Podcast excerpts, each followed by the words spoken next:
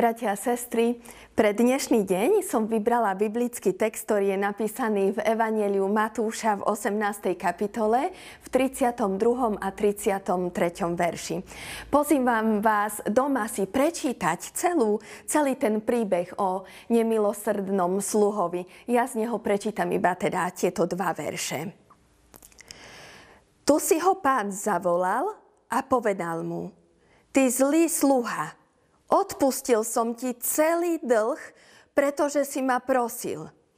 Nemal si sa teda aj ty zľutovať nad svojim spolusluhom, ako som sa ja zľutoval nad tebou? Amen. Nedávno sme ako rodina boli svetkom takej veľmi zvláštnej, nepríjemnej situácie. Človek bez domova ktorý často sedáva na lavičke nedaleko parku a chodí si často pýtať aj nejaké jedlo k nám na faru, začal vulgárne nadávať ženám z Ukrajiny, ktoré sú ubytované u nás v kaplánskom byte. E, pokrikoval na nich, e, dokonca sa im vyhrážal. Oni tam mali takú detskú oslavu narodenín, boli tam deti, pobehovali po námestí a on ich odtiaľ proste vyháňal a vyhrážal, zastrašoval ich.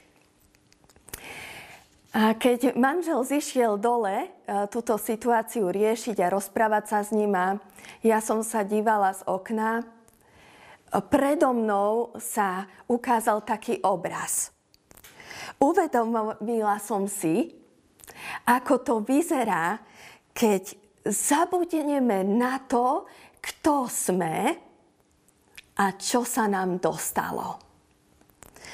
Áno, naozaj veľakrát sa správame ako tento človek bez domova a správame sa presne tak, ako aj ten sluha z podobenstva, z ktorého sme úryvok čítali nemáme milosť pre druhého človeka.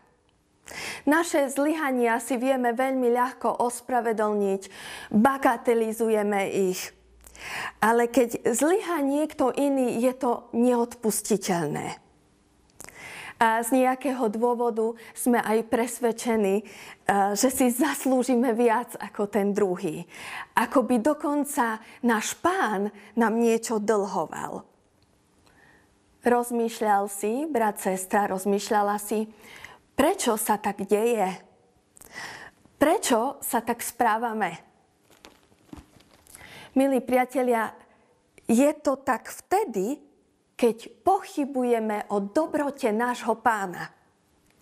Myslím, že sluha, ktorý dostal milosť a napriek tomu ide za svojim spolusluhom vytlkať z neho eh, peniaze, rozmýšľa asi takto.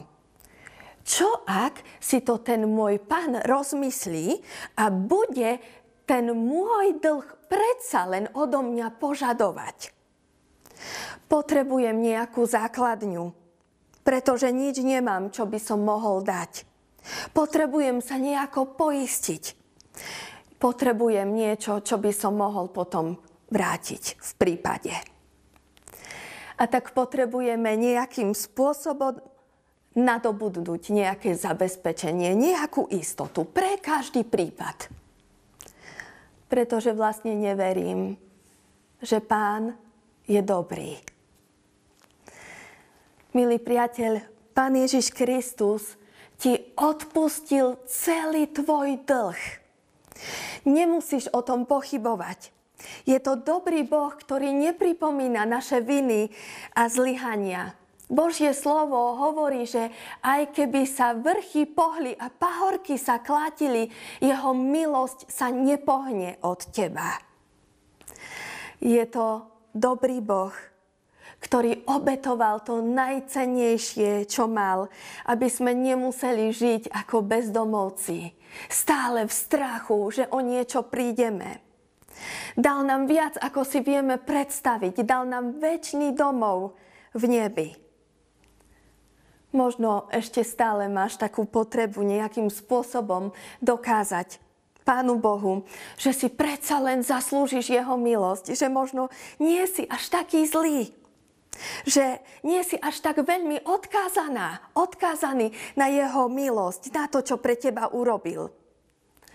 Možno sa deje to, že stále nestaviame na Božej milosti, ale na tom, kto sme. Staviame na svojich vlastných silách a možnostiach. Možno ešte stále tvoje srdce nežije z odpustenia a prijatia tvojim pánom, ale z niečoho, čo sa pred Bohom snažíš urobiť. A vlastne cítiš, že to nesnaž, nestačí, že toho nie je dostatok a tak sa to snažíš ako keby ukmatnúť iným rôznym spôsobom.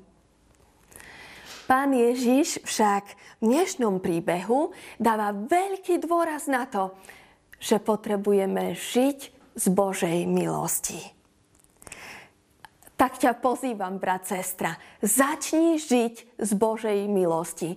Čerpaj z nej každý jeden deň. Pretože iba tak, keď príjmeš, aký je tvoj pán dobrý k tebe, iba tak budeš mať milosť pre iných. Amen. Modlíme sa. Drahý náš Pane, ďakujeme Ti, že si za nás zomrel a odpustil každému jednému z nás celý dlh. Ďakujem, že si dobrý a že nemusím pochybovať o tvojich zámeroch so mnou. Prosím ťa, odpusť, keď sa cítime ako ľudia neistí a v nevere tápeme tak, že ubližujeme ľuďom, ktorých máme okolo seba. Zmiluj sa nad nami. Aj dnes chceme žiť z Tvojej zachraňujúcej milosti. Amen.